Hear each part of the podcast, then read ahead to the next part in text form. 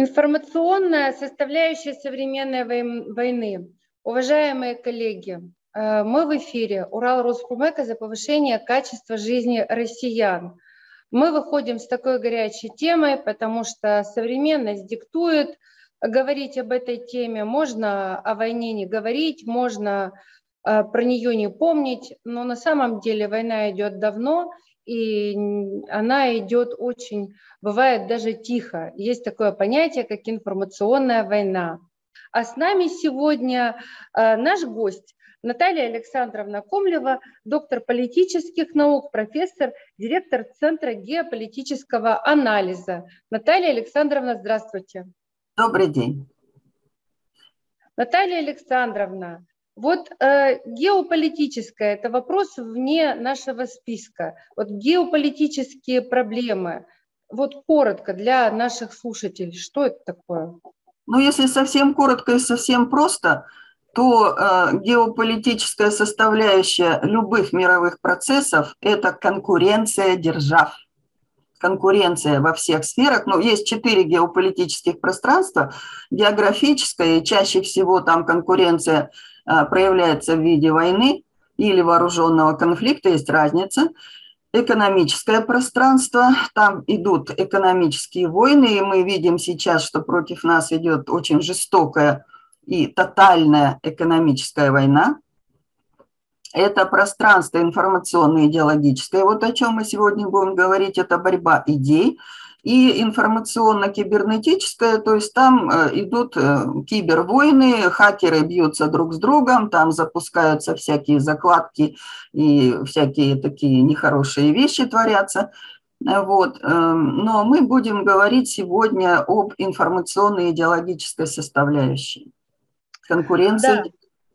Да, мы о ней будем говорить, но вот то вступление, которое Наталья Александровна сделала сейчас с объяснением, что такое геополитические интересы государства, э, мне кажется, многим объясняет, почему происходят вот современные процессы, с чем они связаны. Они прежде всего связаны, конечно же, с интересами государств и с интересами Российской Федерации. Нужно не забывать, что живем мы по адресу Российской Федерации город такой-то, улица такая-то, дом такой-то, квартира такая-то. И поэтому наши государственные интересы и государственные интересы геополитической Российской Федерации, они вообще должны быть равно, потому что мы граждане этой, э, этого государства Российской Федерации. Но сегодня мы будем говорить, конечно же, об информационной войне, и прежде всего, что такое информационная война, ее значимость и на кого она направлена? Информационная война, она, э, как и любая война, является агрессией. И в данном случае это э, агрессивное переформатирование массового сознания э, с целью абсолютного сокрушения геополитического противника. Причем переформатирование сознания в данном случае э, идет не только в сторону противника, но и в сторону собственного народонаселения. Потому что э, за исключением очень немногих э, существующих сейчас абсолютных монархий, во всех остальных, даже в монархиях европейских, то есть конституционных, идут выборы – и результат выборов зависит от а, умонастроения населения. А, поэтому очень важно, если ты ведешь войну за свои, э, так сказать, хорошие или плохие интересы, за а, свои какие-то узконациональные цели, убедить свое население в том, что э, траты на эту войну что жертвы этой войны на пользу данной нации. И убедить свое население, что противник э, – это страна, это общество, которое не жалко, которое стоит того, чтобы его сокрушить. И более того, что это необходимая задача всего человечества. То есть современная информационная война, она если говорить о том, э, что она направлена в сторону противника, она идет на расчеловечивание этого противника. И э, все мы можем видеть, что э, в логике совершенно голливудских фильмов э, враг сводится к одной персоне – и э, это легче, потому что в пропаганде легче, потому что не надо много чего объяснять, надо просто сказать, что вот есть один злодей, который над всем миром простер свои черные крыла, и вот надо эти крыла обрезать, все будет хорошо. Я думаю, что многие видели ролик, когда американец на э, заправке э, значит, э, кричит, указывая на ценник, что вот ценник теперь такой, а был такой, Путин, я сейчас пошлю тебе счет. То есть э, происходит, да, вот такая персонификация. А расчеловечивание, если вы позволите, Юлия Владимировна, прямо сейчас, я расскажу, на чем оно базируется. Да. Спасибо. Э, значит, есть э, три, хотя их, конечно, больше, есть три таких стереотипов психологических, которые заложены в нас с древности, просто потому, что мы социобиологические существа, то есть у нас есть и биологическое, и социальное, и все мы должны выживать и в плане биологии, и в плане социума. И вот эти три составляющие э, информационной войны, э, на которых базируется война, они таковы. Во-первых, это стереотип родитель-ребенок. Когда вам показывают э, лицо конкретного солдата, который весь в таких негативных эмоциях, он говорит, мама, я на войне, мне плохо, мама, помоги. Естественно, даже если вы не мама, а папа, или если у вас вообще нет детей, у вас просыпается вот этот древний стереотип родителя, и вы э, начинаете осуждать войну, которая вот приводит к тому, что молодые люди вот так вот страдают вам показывают беременных женщин, вам показывают маленьких детей, вспомним знаменитые ролики э, химических атак в Сирии, которые устраивали постановочные э, ролики «Белые каски», и там маленькие дети были. Естественно, вы говорите, что что такое Башар Асад, такой злодей, разве можно так мучить детей? И, естественно, вы поддерживаете агрессию против э, этого злодея. Это Раз. Второй, э, да, и работа в обратную сторону, когда вам показывают несчастных стариков там под бомбами, естественно, у вас просыпается ребенок, вы жалеете их и осуждаете того, кто так делает. А второй стереотип – это стереотип э, самосохранения индивидуального, сохранения жизни.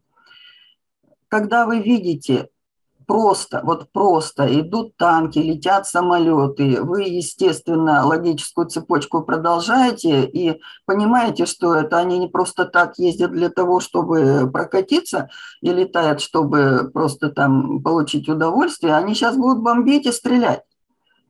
И в вас просыпается вот этот стереотип. Боже мой, это же направлено на уничтожение жизни. Война, любая война – это плохо – это убийство, давайте остановим. И вам уже все равно, это война освободительная, это война справедливая или это война совершенно злодейская, захватническая. Вам совершенно вот а, абсолютно фиолетово на вот эту типологию войн, вам просто как э, биологическому существу, которое видит уничтожение или, возможно, предполагает уничтожение других биологических существ, э, восстает против войны.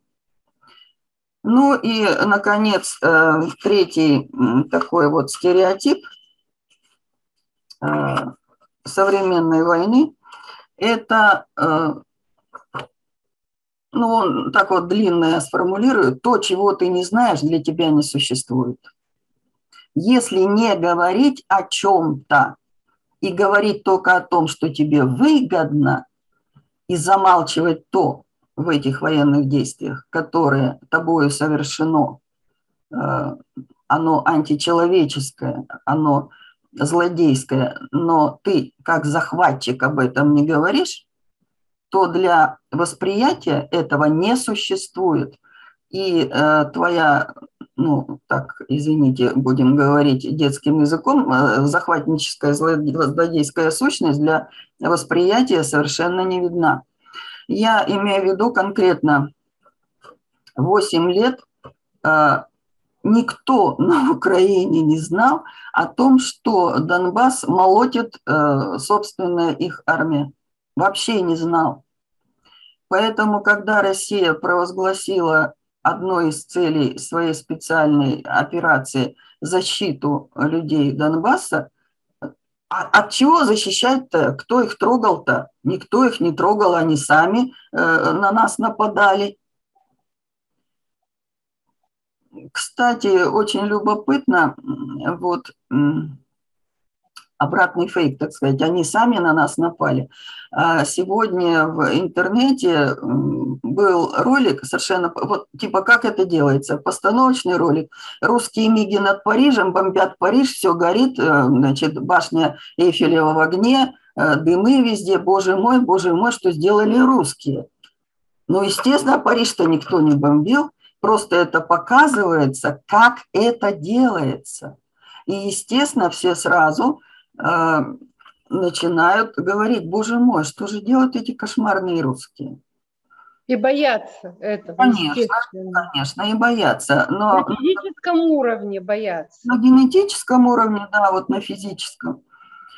И эти же все э, стереотипы, они взаимосвязаны. И, кстати, одно слово только скажу. Э, вот эта так называемая черная легенда о России, она существует, знаете, с какого времени? С 1054 года, со времени Великой Схизмы, то есть разделения э, христианства на восточное и западное. Уже тогда стали сочинять. Сейчас просто это перешло в такую вот специфическую форму. Ну, давайте теперь поговорим о специфике современной да, войны. Вот она базирует. Да, да ну вот я же хотела немножечко свои пять копеек вставить а. и сказать, о том, что э, в целом, когда мы говорим о каких-то военных действиях и смотрим э, фейковые ролики, и, которые формируют э, у нас определенное сознание, определенное отношение э, к данному политическому событию или международному событию, или, может быть, еще даже не произошедшему, а формируют страхи, и меняют совершенно сознание. Нужно думать вот еще о чем. Если говорить о восьмилетней блокаде и бомбежке э, Донбасса, э, сколько там умерло людей просто из-за того, что не была оказана медицинская помощь, не поступали медикаменты. Ну, например, диабетические больные. Не поставили вовремя укол, все, кома, диабетическая кома. Э, сколько умерло там маленьких детей, э, для которых очень э, важно иметь э, в первом, как, как первый год жизни определенные медицинские услуги. Да? Просто. Просто, просто при... Да, чтобы он выжил. Почему да. раньше умирало много детей? Да потому что медицина не была так хорошо развита, как сейчас. Сколько там у, погибло? Эту же статистику пока никто не говорил, и, может быть, ее даже не подводила, может быть, и подводил и не говорил. Вот. Но, тем не менее, это все есть, это все было. И то, что сейчас происходит, на мой взгляд, а, может быть, это стало какой-то там а, каким-то откровением для Запада, что откуда это вообще взялось и что это там с русскими произошло. А что произошло? Ребята, ничего такого не произошло. Это было давно, 8 лет назад вы, собственно говоря, сами же это все и сделали. И у меня тогда вот следующий вопрос э, как раз по поводу того, что такое сделали и как меняется сознание. Насколько эффективны компоненты информационной войны в реальных боевых действиях. Ага. Вот, допустим, есть реальные боевые действия. Ну вот полетели самолеты, поехали танки, выстрелили, выстрелило каждое ружье или не ружье. А вот информационная война, как она влияет на события боевые и насколько она продвигает или задвигает э, вот то войско, которое бьется друг с другом? Угу. Как агрессор, так и противостоящий ему воин обязательно а, должны быть убеждены в том, что они действуют правильно, то, что они действуют нравственно. И здесь, э, вот вы не совсем правы, Юлия Владимировна, есть статистика. Ага. 14 тысяч человек погибло в Донбассе от действий э, украинской армии. Из них э, 700 детей.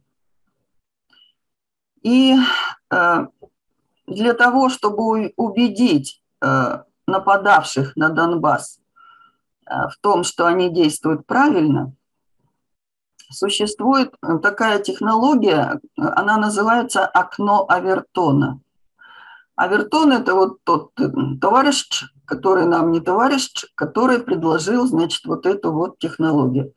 Почему окно? А окно, ну вот э, у нас оно распашное, да, две створки, они открываются, а на Западе, особенно у англосаксов, э, у скандинавов, окна, они открываются снизу вверх и оно идет, естественно, потихонечку. Да, вы же рывком не открываете. Вот окно Авертона потихоньку двигается. И вот э, относительно Донбасса следующее. Первая стадия любого окна Авертона – это никогда невозможно, это непредставимо, это ужасно. То есть, э, применительно к Украине и к Донбассу, а, наша собственная украинская армия, наших собственных украинских граждан, где бы они ни жили, в Донбассе, там, э, в Галичине, где-то еще, на Буковине, мы не можем их обстреливать, мы не можем это делать, это непредставимо. Вторая стадия окна Авертона, а в этом что-то есть. В этом есть рациональное зерно. Они же сепаратисты, они хотят э, территориальную целостность нашей страны нарушить, они сепаратисты. Третье, ну, тут все еще э, момент э, невозможности действия сохраняется. Третья стадия окна Бертона, оно потихоньку двигается вверх. Это необходимо сделать. Почему? Потому что мало того, что они сепаратисты, так они же ведь обстреливают наши же собственные э, города, они плохо относятся к нашим собственным гражданам, к тем самым, которые вот на Донбассе, они принуждают их быть сепаратистами. И главным образом это вот злодей мировой с черным крылом над ним, это Путин, он их заставляет.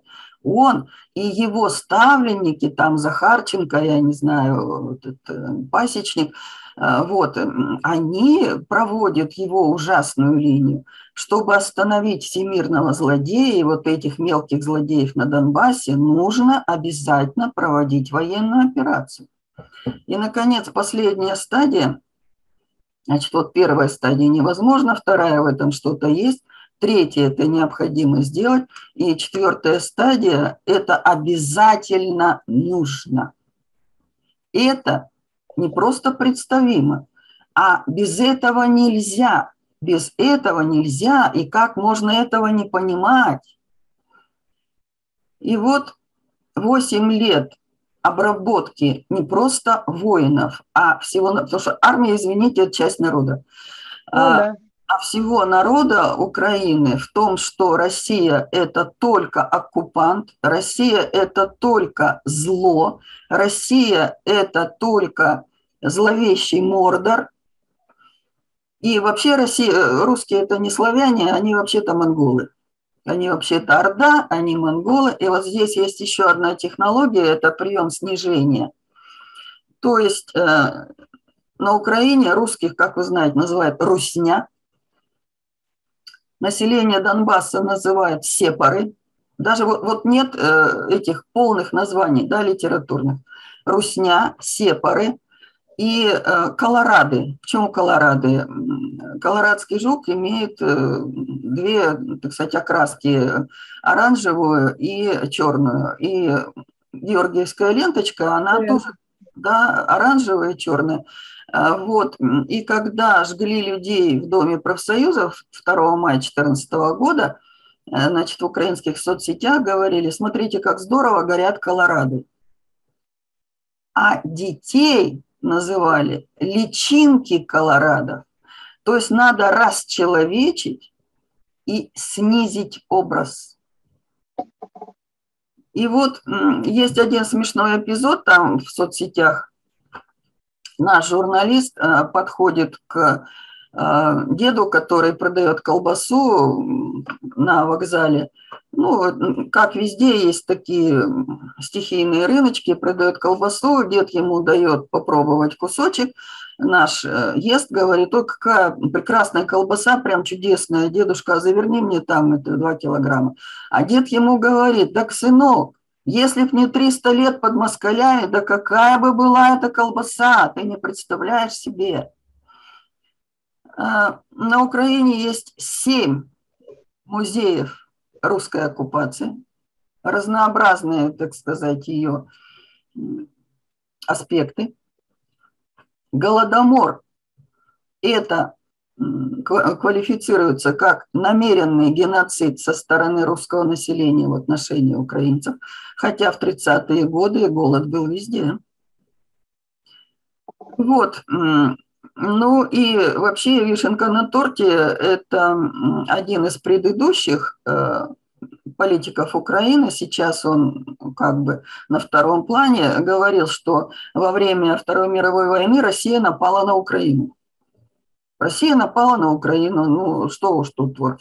То есть э, и Гитлер, и Сталин – это одно и то же. Кстати, это базируется на э, совершенно юридически оформленном э, факте. В 2009 году парламентская ассамблея Совета Европы, это не надо думать, что это Европейский Союз, это правозащитная организация – вот, парламентская ассамблея этой правозащитной организации своим постановлением, э, то есть юридически правомочным документом, признала, что э, Сталин равным образом виноват э, в развязывании Второй мировой войны. То есть здесь целая большая иерархия смыслов.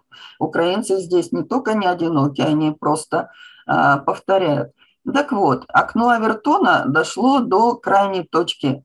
Когда на уровне высшего руководства страны Украины было заявлено, что сепары на Донбассе – это не люди.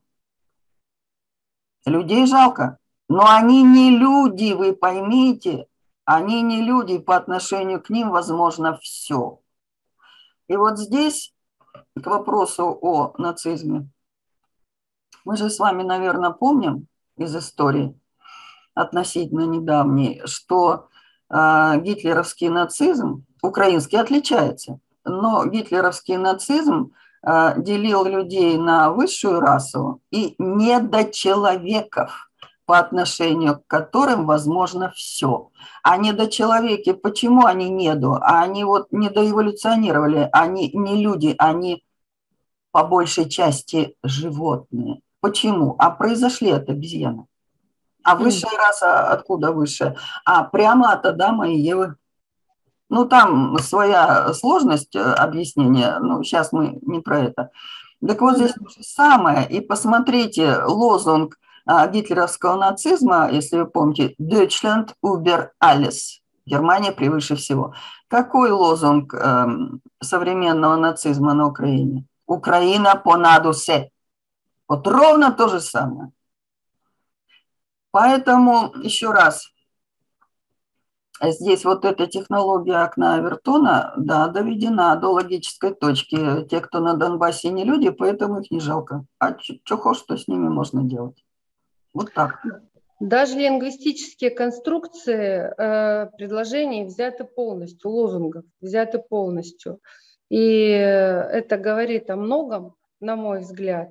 И вот смотрите, у меня тогда такой вопрос, ну, технологии, правда? Это же информационная война, и информационные технологии – это технологии. Так вот это новые технологии или все-таки это хорошо забыто старые технологии? Раньше тоже это все применялось, там, допустим, там, в 1500 каком-то там году, к примеру, применялись информационные войны или нет? Или это только вот сейчас, удел 20 века, 21 века? Любая война имеет информационную составляющую, потому что, как я уже сказала, нужно объяснить своим солдатам, почему они идут биться и, возможно, умирать. Угу. А противник плохой, надо остановить зло. Поэтому угу. противника всегда э, вот, представляли злом. Но вы совершенно правы, есть технологии, которые сохраняются с древних времен, а есть те, которые сейчас применяются. А тех, которые древние, я скажу. А сейчас э, один из эм, специфических элементов современной информационной войны – это использование социальных сетей. И здесь абсолютная аналогия с э, сетевым маркетингом. Почему э, был изобретен сетевой маркетинг? А когда тебе приносят, ну вот лично мне сетевые, значит, как это назвать, маркетеры, сетевые маркетеры, у меня была соседка, ближайшая и э, моя собственная одноклассница. Ну, как не купить? Даже не то, что тебе надо это, что они продают, а ну как ты обидишь э, человека, который с тобой сидел на одной парте, или который там каждый день с тобой здоровается на лестничной площадке. Ну как-то вот это ж нехорошо. И вот здесь, в социальных сетях, вы же получаете вот эти ролики, ну вот я говорила, типа «Русские бомбят Париж», да, вы же получаете от френдов, от ваших френдов, которые, ну, как бы вы с ними связаны, они вам там постили каких-нибудь котиков цветочки, и вдруг они вот эти вот вещи постят. Естественно, вы будете им доверять.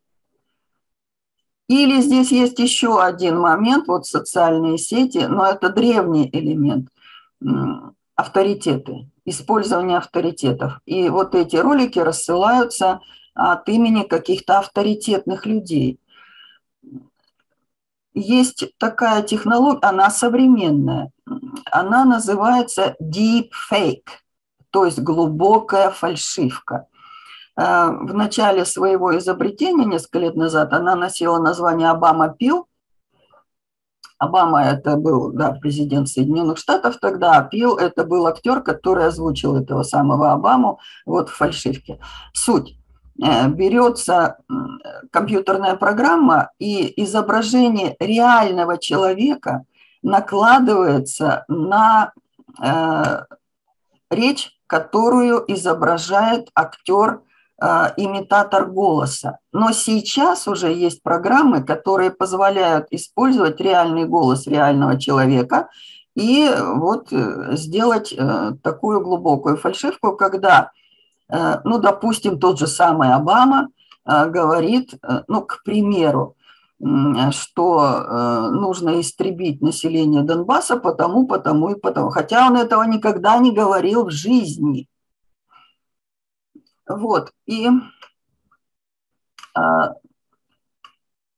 древние технологии, которые применяются с использованием вот современных моментов, это, во-первых, и в главных ложь, и еще э, великий э, идеолог, значит, Третьего Рейха Геббельс, э, министр пропаганды, как всем известно, говорил, что даже самая ужасная ложь, если ее повторять тысячу раз, она окажется, покажется правдой, покажется. Потому что это эффект узнавания. Ой, так я это уже слышал сто раз, так, наверное, это так и есть. Вторая технология древняя – умалчивание. О ней мы только что говорили. Да. Если чего-то не знаешь, это для тебя не существует. И вот если вы помните от политики отвлечемся. Если вы помните э, пьесу Шекспира «Отелло», то Отелло говорил, э, значит, Яго э, такую фразу, цитирую, «Пускай бы целый полк был с нею близок, да я б не знал». Угу. То есть все равно, с кем там еще его жена, если, вот если бы он не знал, он бы был спокоен. А вот он узнал, ему теперь плохо. Э, значит, вот это самое замалчивание. Потом, вот есть такая замечательная вещь, которая используется в последние сто лет. Называется она полуправда. То есть берется реальный факт, и на него легенда, да, легенда какая-то. На него накручивается интерпретация. Угу. Ну, например, ну, например, реально ли то, что э, в Харькове русские войска наносят разрушения? Реально. Но в сети ходит ролик, который показывает разрушения совершенно гигантские, которые взяты из э, известного ролика с разрушениями от взрыва селитры в порту Бейрута несколько лет назад. Там две с половиной тонны взорвалось, там вообще живого не осталось в радиусе нескольких километров. И вот это показывается – и говорится, что вот это Харьков, но э, фейк-то чем не доделан, а там море видно. Но американскому и прочему европейскому человеку, который вообще не знает, вот помните, Псаки говорила, что корабли подошли к берегам Белоруссии. Да, да, да. Не, не знают вообще, что такое Харьков, где оно находится и зачем оно вообще бомбится. И вот им говорят, что вот смотрите, какой кошмар, все в кружку. И море там видно. Ну, мало ли, ну, ну там есть, наверное, в Харькове море раз показывают. Вот это пример полуправды, допустим, да. И э, еще э, такая вот, что называется древняя технология, это э, так называемая положительная отрицательная парность. То есть когда э, какой-нибудь военачальник или политик, ну, в общем, известное лицо, он запараллеливается с каким-либо э, очень известным в истории злодеем, а, пожалуйста, э, мы могли видеть сейчас, как э, портреты Путина, загримированного под Гитлера, с усами, да. с челкой, там, я не знаю, э, со свастикой на всех местах – вот, они э, публикуются на первых, э, на обложках, значит, журналов западных, в социальных сетях, вывешиваются на домах в виде, значит, э, таких плакатов.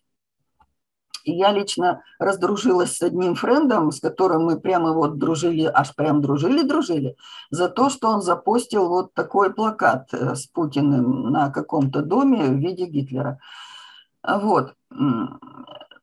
Это отрицательная парность. Есть положительная парность, когда параллелится с историческим деятелем, который имеет совершенно вот такую благоприятную коннотацию.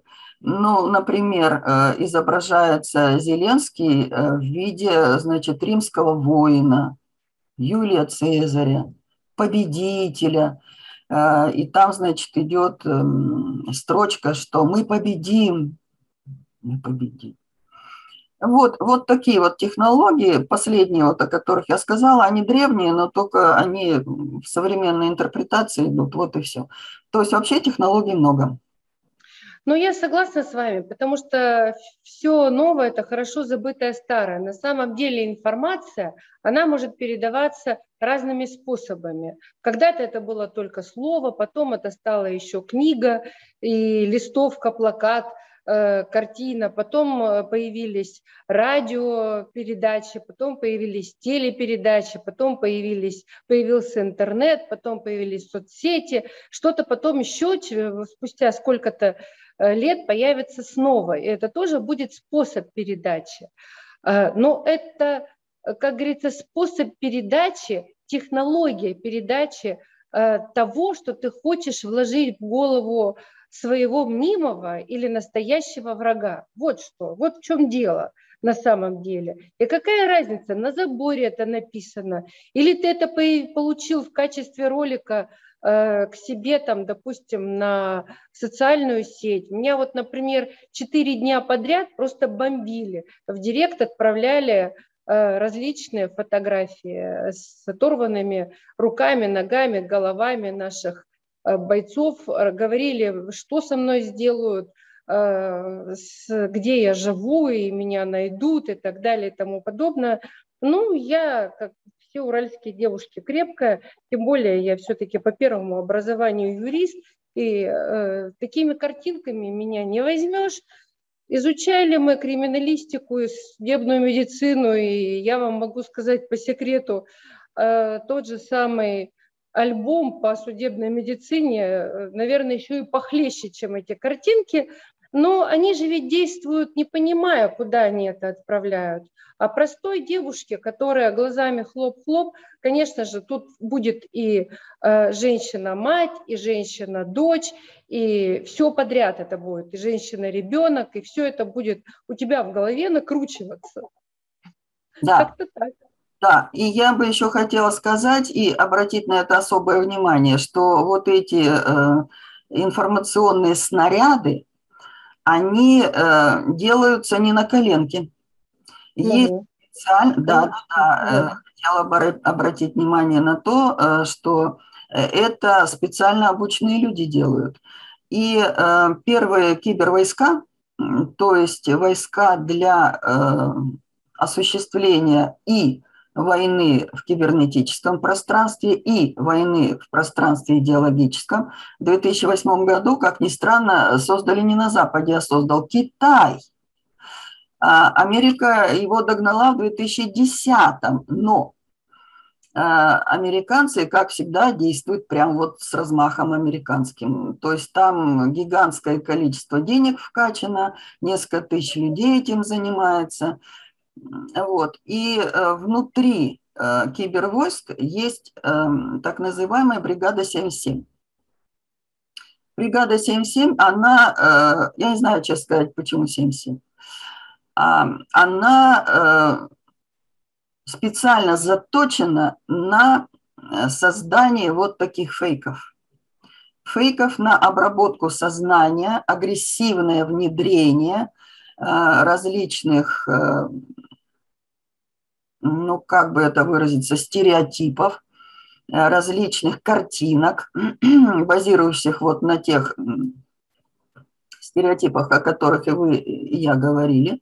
То есть это делают профессионалы. И когда, ну, в частности, когда к вам в друзья, Юлия Владимировна, в соцсети просится человек, и вы заходите в его аккаунт, и вы видите, что там ничего нет – Ничего да. нет, только, значит, э, задняя картинка и какой-то, ну, может быть, даже там нет портрета, а есть какой-то значок. Иногда есть портрет, но больше ничего нет. Ни, ни информации, нигде учился, ни на ком женился, нигде живет, ничего нету. Это стопроцентный бот, сделанный командой бригады 77. Иногда там какая-то минимальная информация есть, но если вот этот вот аккаунт не наполнен, э, как обычно у нормальных людей, э, то это бот. И э, искусственный интеллект сегодня, который пишет стихи под любого поэта, он вам может э, Анну Каренину написать вот просто в течение нескольких десятков секунд. Он под Моцарта вам сбацает какую угодно музыку. Так неужели он не может, и он может сделать вам великолепные информационные э, передачи целые и информационные картинки какие угодно – поэтому вот современные технологии да, позволяют обрабатывать наше сознание во всей его глубине и полноте. Ну вот мы с вами практически подряд ответили на два вопроса, э, предусмотренных в нашей с вами программе. Э, ну, первый вопрос это мы еще раньше рассмотрели, это основные компоненты современной информационной войны. Мы их прямо вот в начале рассмотрели, из чего она состоит – и кто и э, как занимается информационной войной. То есть понятно, что это кибервойска, понятно, что это специально обученные люди, это техника, это технологии новые, это не дешевая, э, как говорится, совершенно не дешевый вид, род войск фактически. Вот. И э, когда мы получаем вот эти снаряды информационные, нужно понимать, что это делается все прицельно и э, слегка сбавлять свои эмоции, обязательно сбавлять, потому что э, иначе либо можно сойти с ума, либо просто эти э, снаряды разорвутся в вашей голове и достигнут цели, собственно говоря. Да? Вот насколько реально вообще э, информационная война, в, в, не знаю, в процентах, э, может быть, это как-то можно указать, в каких-то долях э, успеха военной операции. Вот сколько занимает э, хорошо поставленная информационная война в успехе военной операции? Вот какой процент или какую долю? Какие-то есть такие сведения? Ну, э, до процента вам никто не вычитает, потому, ну, что, да, потому что у военных есть такая фраза э, «война план покажет». То есть э, заранее вот все спланировать абсолютно невозможно. Но приблизительные прикидки есть. Это в современной трактовке информационной войны и вообще войны. Это 50 на 50. Ничего То есть да, боец должен быть мотивирован. Если он не мотивирован, современный боец воюет не очень хорошо. А иногда даже оставляет позиции. Ну вот э, есть же э, сведения, причем это сведения из официальных источников Министерства обороны. Э, наши такие сведения дает, что некоторые, не все, некоторые украинские части просто бросают оружие и уходят с позиции. Но мотивированные войска Украины, так называемые националистические батальоны, вот те самые нацисты, которые очень высоко мотивированы, они сражаются до последнего. Поэтому 50 на 50. Да, 50 – это вооружение, техника, а 50 – это мотивация. Понятно. А вот вы хотели объяснить, почему две семерки 77? Я не хотела, я сказала, что я не знаю. Может быть, здесь есть какая-то определенная э, связь э, агент 007, а здесь 77. Ну, э, семерка – это же сакральное такое число, да? Вот, две семерки – это значит дважды удачная операция на 100%. Одна семерка 50%, другая семерка 50%. Но что имел в виду тот, кто так назвал, я не знаю. Я с ним не знакома.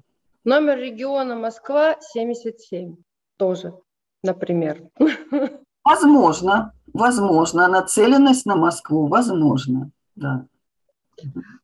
Ну вот смотрите, значит, если говорить о том, а, вот если под, подготавливается каким-либо из государств военная операция, сначала идут одни, один род войск, потом другой род войск, потом третий, там все это планируют генералы, как положено.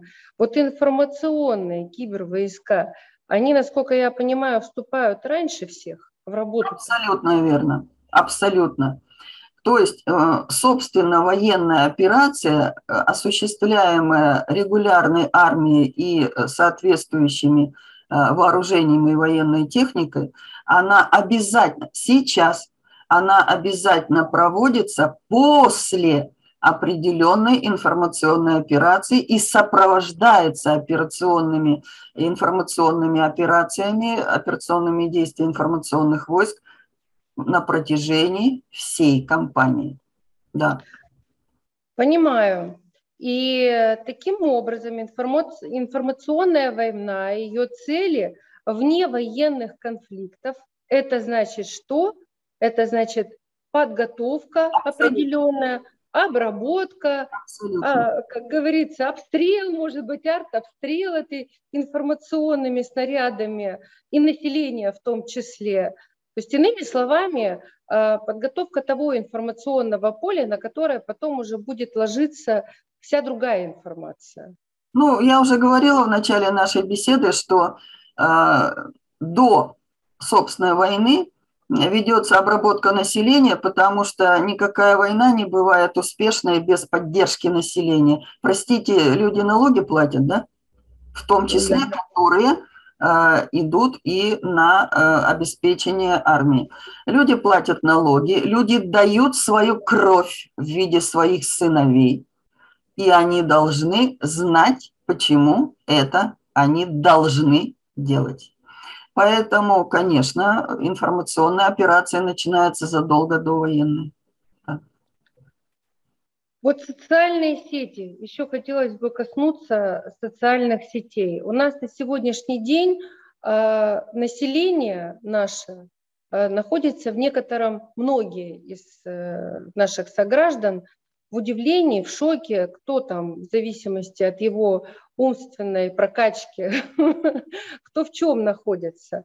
Э, ну, многие боятся и многих не устраивает то, что привычные социальные сети перестанут существовать и, э, соответственно, прекратится какое-либо общение. Но если возвращаться к тем э, вопросам, которые мы с вами ранее обсуждали, то, наверное, ну, не стоит об этом думать. И фраза «гипс снимают, клиент уезжает» – не означает, что все помрут и никто не будет общаться. Это наоборот, выздоровление гипса снимают, значит все, перелом зарос.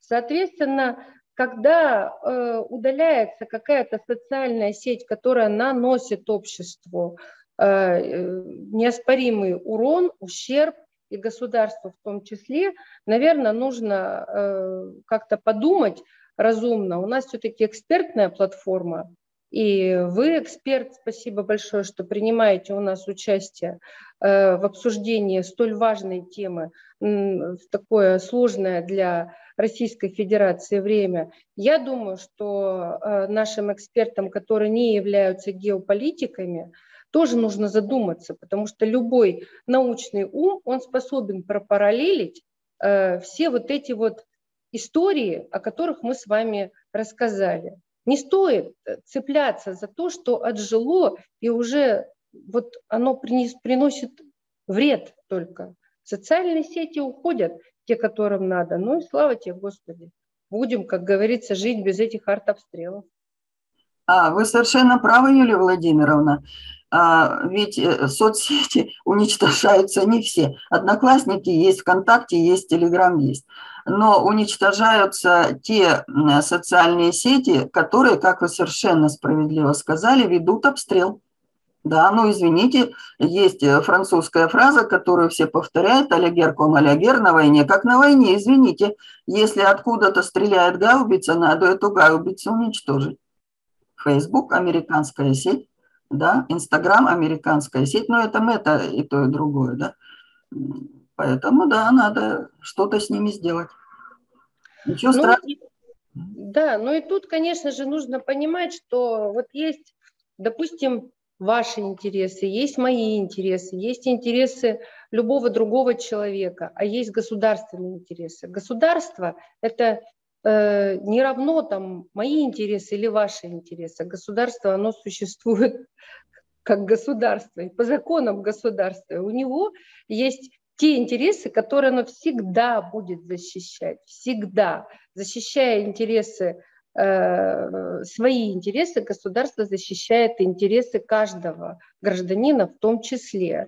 И вот эти госмеры, которые были предприняты по ликвидации, ну еще пока не ликвидация, но практически высказано мнение по поводу этих социальных сетей, они были продиктованы непосредственно э, теми неизбежными процессами, которые мы наблюдаем.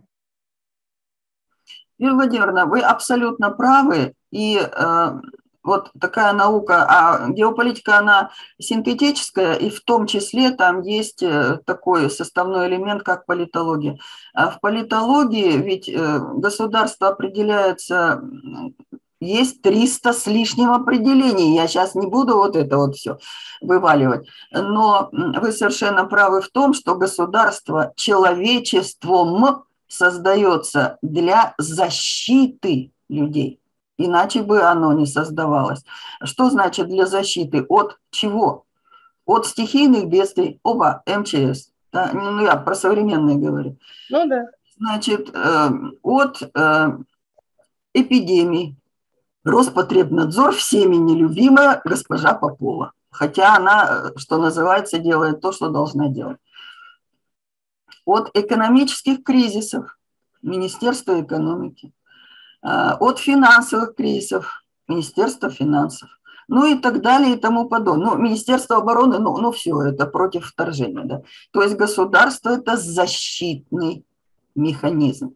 И оно обязательно должно включать и защиту нашего ментального поля, то есть нашего разума и наших эмоций. Поэтому, когда оно вот эти информационные пушки запрещает, правильно делает. Это защита. Вы совершенно правы. Ну, я рада, что мы с вами на одной волне. Собственно говоря, это всегда и было. И мы вот подкрались уже практически к концу нашей беседы. беседы. Э, смотрите, э, пока, к сожалению, э, пушки гремят. И в прямом и в переносном смысле слова.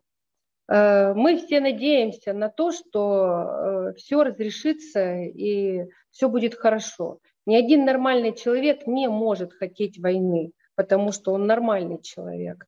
Но если на тебя нападают или э, угрожают или происходит еще какая-то ситуация, которая э, может повлечь уничтожение э, твоего имущества, тебя лично, твоего государства, в любом случае будут определенные меры предприняты. Вот сейчас мы находимся в состоянии э, войны, и это надо признать. И можно глаза вот так вот закрыть, сказать, я ничего не вижу, ничего не слышу, но от этого ничего не поменяется. Как только выйдешь в социальную сеть, там на тебя все и вывалят быстренько. Вот как на сегодняшний день, потому что все равно будут заходить какие-то фейковые э, и технологически продвинутые ролики э, к нам, к нашим детям, каким образом себя защитить, что вот вы можете порекомендовать людям на сегодняшний день Э, для вот такого психологического спокойствия сделать? Во-первых, брать информацию с официальных источников. С официальных. Министерство обороны, например. Сайт э, президента. Я имею в виду его переговоры с различными э, политическими деятелями. Да? Вот. И это уже э, советуют психологи, не политологи. А в трудные времена, вот правильно говорил профессор Преображенский, не читайте советских газет до обеда. Я бы сказала, и после обеда тоже. То есть, если вы все время отсматриваете жуткие ролики, э, стараетесь определить, фейк, не фейк. Э, дело в том, что определить фейк может только профессионал, а именно он через цепочку, потому что они прямо из бригады 77 не поступают. Они обязательно идут как разведчик через несколько стран для того, чтобы потом оказаться там, где надо. Я имею в виду не страны, а через несколько аккаунтов. И профессионал может эту цепочку раскрутить, а вы не можете. А, поэтому, э, значит, чисто психологически не смотреть много раз в день что-то тревожное, военное, а э, концентрироваться на том, как это не банально прозвучит, концентрироваться на том, что вас успокаивает – больше это не моя рекомендация, это психологи говорят. Чаще обнимайте своих любимых, даже если это кот. Вот, чаще. Даже если это да, кот. Даже если это кот. Детей, мужа, жену. Ну, я не говорю, что там это лезть поцелуями каждую секунду, но чаще обнимайте. Что такое объятие? Я в домике, я защищен. У меня все будет хорошо. Вот, смотреть приятные вам, добрые фильмы, добрые книги читать. Э, вот, и э, таким образом поддерживать в себе душевные силы. Потому что когда вы постоянно смотрите что-то плохое, душевные силы у вас, энергия у вас уходит, а она нужна всем нам. Вот так. Вот так вот, уважаемые наши зрители, слушатели, мы вам всем желаем с Натальей Александровной э, только мира, здоровья и счастья. И надеемся на то, что вы примете наши советы и рекомендации э, все-таки к сведению. Более того, надеемся, что то, что мы сегодня рассказали, это поможет вам разобраться в том, что сейчас происходит. Потому что, к сожалению, э, ну, у нас вот так получается в России, что каждое поколение при какой-то войне доживет. Ну, получается вот так вот. Сейчас вот очередной такой период э, исторический в жизни нашей, э, нашего государства. И у каждого, конечно же, очень сложное э, состояние души. И на сердце тяжело. Поэтому давайте будем надеяться на лучшее, э, разумно, трезво мыслить головой. Э, мы готовы для вас работать и готовы ответить на все ваши вопросы. Спасибо вам, Наталья Александровна. Спасибо. За... Да. Надеюсь, что мы с вами встречаемся и не последний раз в этом эфире, и еще что-нибудь вы нам интересное расскажете. Спасибо. До свидания, всем хорошего дня. До свидания.